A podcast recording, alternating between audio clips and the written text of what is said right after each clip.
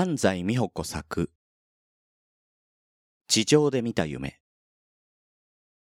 7 5歳に入り4連勝で迎えた宝塚記念。阪神競馬場芝2200メートル。4度目の G1 挑戦でサイレンス鈴鹿は初めて一番人気に支持される。しかし、ここで一度、竹豊騎手は、サイレンス鈴鹿に乗れなくなるのである。香港遠征から常に彼の手綱を取ってきた竹豊騎手だったが、前年の天皇賞馬エアグルーブに騎乗するため乗れなくなるのだ。それでも竹豊騎手はよっぽどサイレンス鈴鹿に乗りたかったのだろう。マスコミへは最後までどちらに乗るとも言わなかった。エアグルーヴが不調だという噂も出て、豊かは、と思ったファンも多かった。橋田調教師と永井オーナーが話し合った結果、代わりに騎乗するのは南井克美騎手と決まった。そのことがマスコミに発表されたのはレースの数日前という異例の事態だった。南井騎手は同じ橋田厩舎のゴーイング鈴鹿に騎乗する予定だったが急遽サイレンス鈴鹿の手綱を取ることになった。橋田調教師は宝塚記念に臨むにあたって不安の方が先に立ってい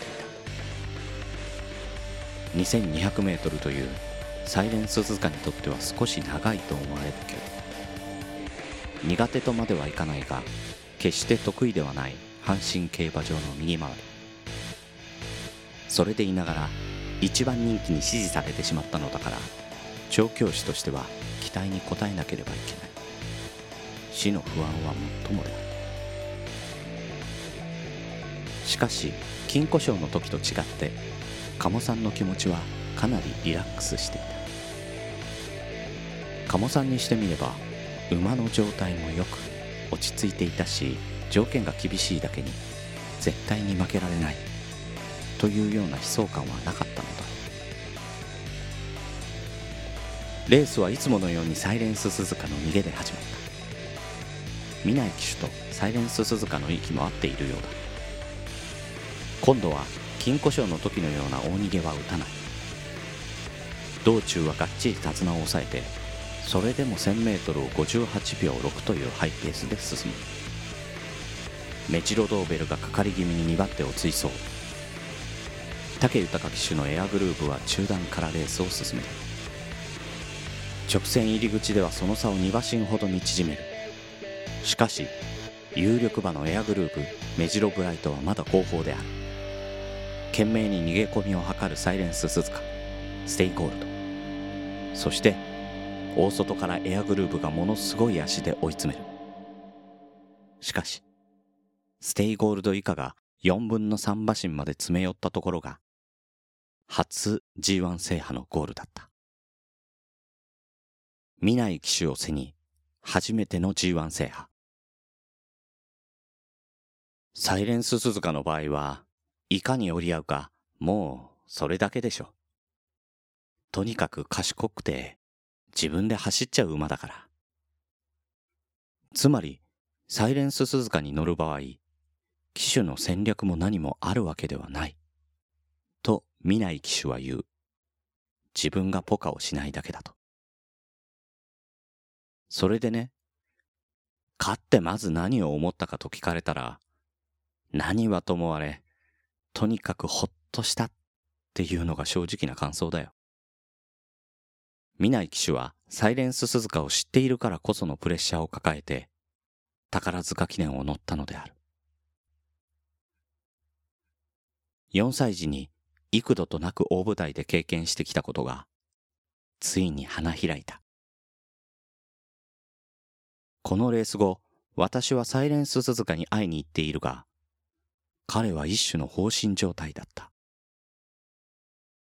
バレンタインステークスの後とはサイレンス鈴鹿が醸し出すオーラがまるで違っていた。岩井美樹さんにとってはこのレースがチビのベストレースである。自分が世話した馬が G1 を勝ってしまったのだ。鴨さんにとっては意外とも覚えた一番人気。しかしサイレンス鈴鹿は期待に人気に応えた。この日サイレンス鈴鹿はファンの馬になった。1998年10月11日毎日王冠。G2 芝1800メートル。この日は異様な雰囲気が東京競馬場を包んでいた。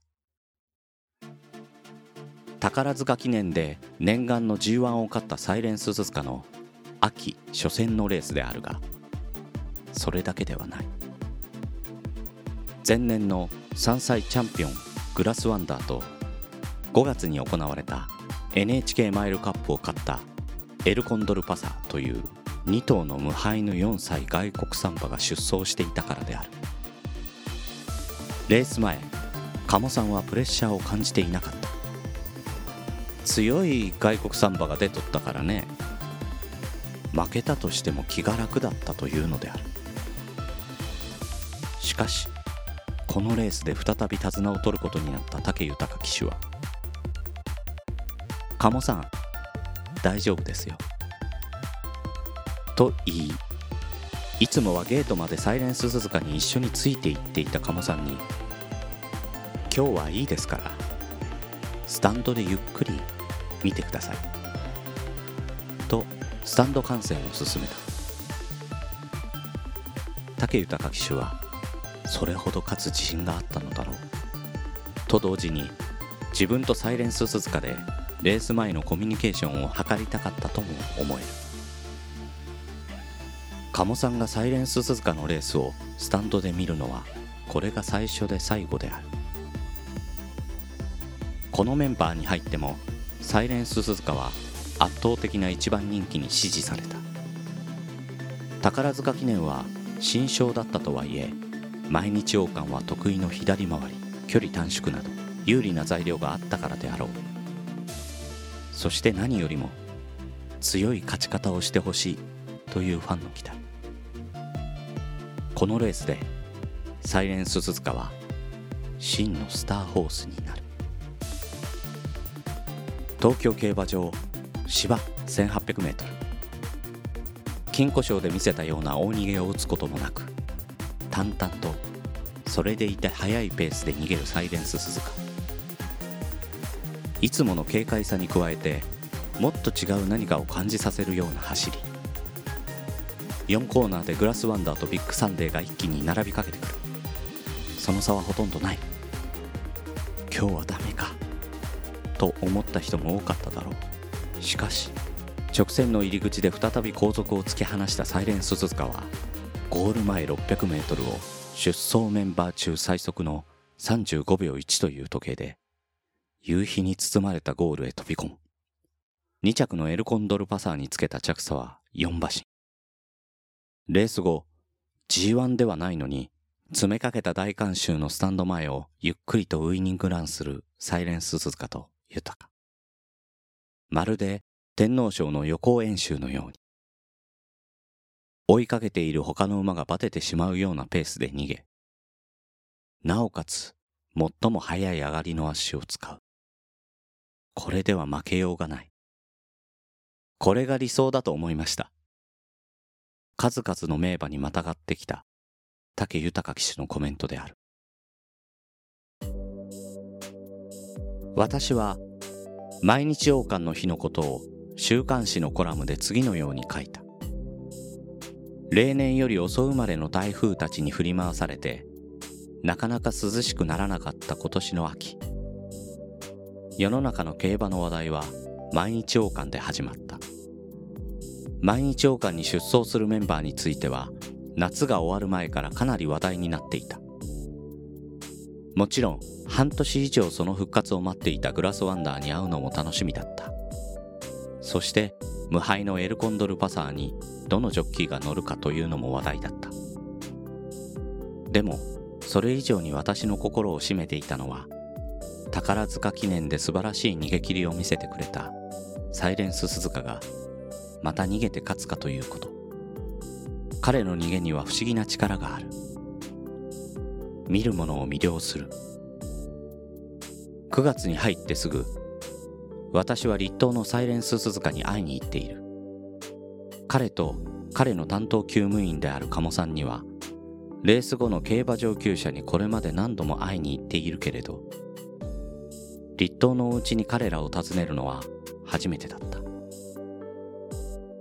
その時実はサイレンス鈴鹿はかなり大きく見えた。いや大きかった。もっと言えばデブだった。お腹なんかでーんとしていた。私は5歳の夏に彼がドーンと成長しちゃったんだと思ってどうしようかと思った。というのも彼の場合バランスが取れている中身のギュッと詰まったその小さなボディが武器だと思うからだ。以前サイレンス鈴鹿が馬房にいると広く見えたものだがこの時は馬房がやたら狭く感じた。これじゃ彼の得意技ぐるぐる回りもできないじゃない。と思ったほど。果たしてデブになった鈴鹿が以前のように機敏で軽やかに走れるのだろうか。私の心配を鴨さんに言うと鴨さんもここで20キロは増えただろうね。と言って心配そうな顔をした。成長分だろうとも言っていた。ところが毎日王冠のサイレンス鈴鹿の馬体重はプラス6キロ。以前とほとんど変わらないスリムないでたちで登場した彼の逃げは、宝塚のレースっぷりにさらに磨きがかかっていた。4コーナーでグラスワンダーに並ばれた鈴鹿に長い直線、私は我を忘れて、逃げろ逃げろと叫んでいた。彼はもう一度ダッシュ。足を溜めていたのである。他の追随を許さない素晴らしい逃げ切り。その力になんだか猛烈に感動した検体所で彼が体を洗ってもらうところを見ていたそしてあっという間に用事を終えてドアが開けられた。勝つことにも慣れて勝った後自分が何をしたらいいかも分かっている。鈴鹿はやはりすごく頭がいい。いやー馬房で回ること回ること。昨日はもう大変だったよ。鴨さんによれば、サイレンス鈴鹿は前の日の土曜日、ほとんどの時間、馬房で回っていたというのだ。あの夏のデブはそれで解消されたということ？誰よりも多く動いて自分を鍛えていたの？この後も回っちゃうから馬房には入れられないよ。今くらいの気温ならいいけど、中山記念の時は凍えたよ。そういえば宝塚記念の後もバウン車が来るまで彼はずっと洗い場につながれていた。毎日王冠の日、サイレンス鈴鹿はつながれた洗い場から首を思い切り高くして賢そうな眼差しでしきりに向かいの馬房の屋根の上を凝視していた。こんな鈴鹿を見るのは初めてである。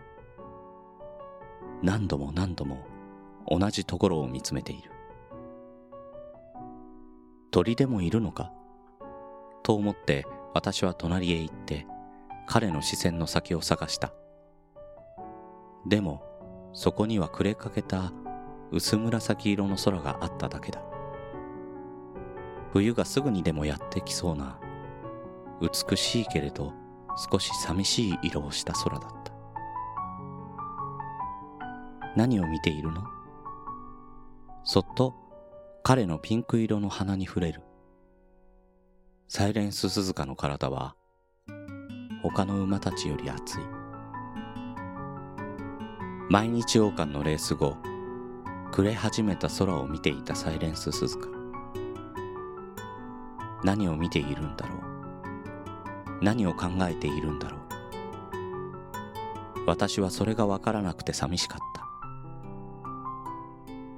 馬が何を考えているかわからなくて寂しくなるなどというのは初めての経験だったあんなに素晴らしいレースを見せてくれて彼は寂しいなんて感じるわけがないのに。いつも馬に会うたび何を考えているのか推察するわけではない。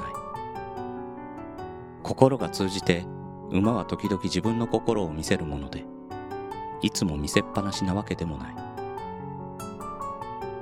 サイレンス鈴鹿は寂しがり屋で人間を信用しきっていたから初めて厩舎で会った時いやその前。初めて目が合った瞬間から自分で話をしてくるタイプだった。ところがこの日は違っていた。その時サイレンス鈴鹿がとても孤独に見えた。そしてその横に立った私も孤独を感じた。だから空が悲しい色に見えた。サイレンス鈴鹿がどこか遠くへ行ってしまいそうで怖かった。朗読の時間。安西美穂子作「地上で見た夢」サイレンス鈴鹿物語。この番組では感想リクエストをお待ちしております。宛先はグリーンドット朗読 gmail.com もしくは朗読の時間ツイッターアカウントへの DM まで。ナレーターはグリーンでした。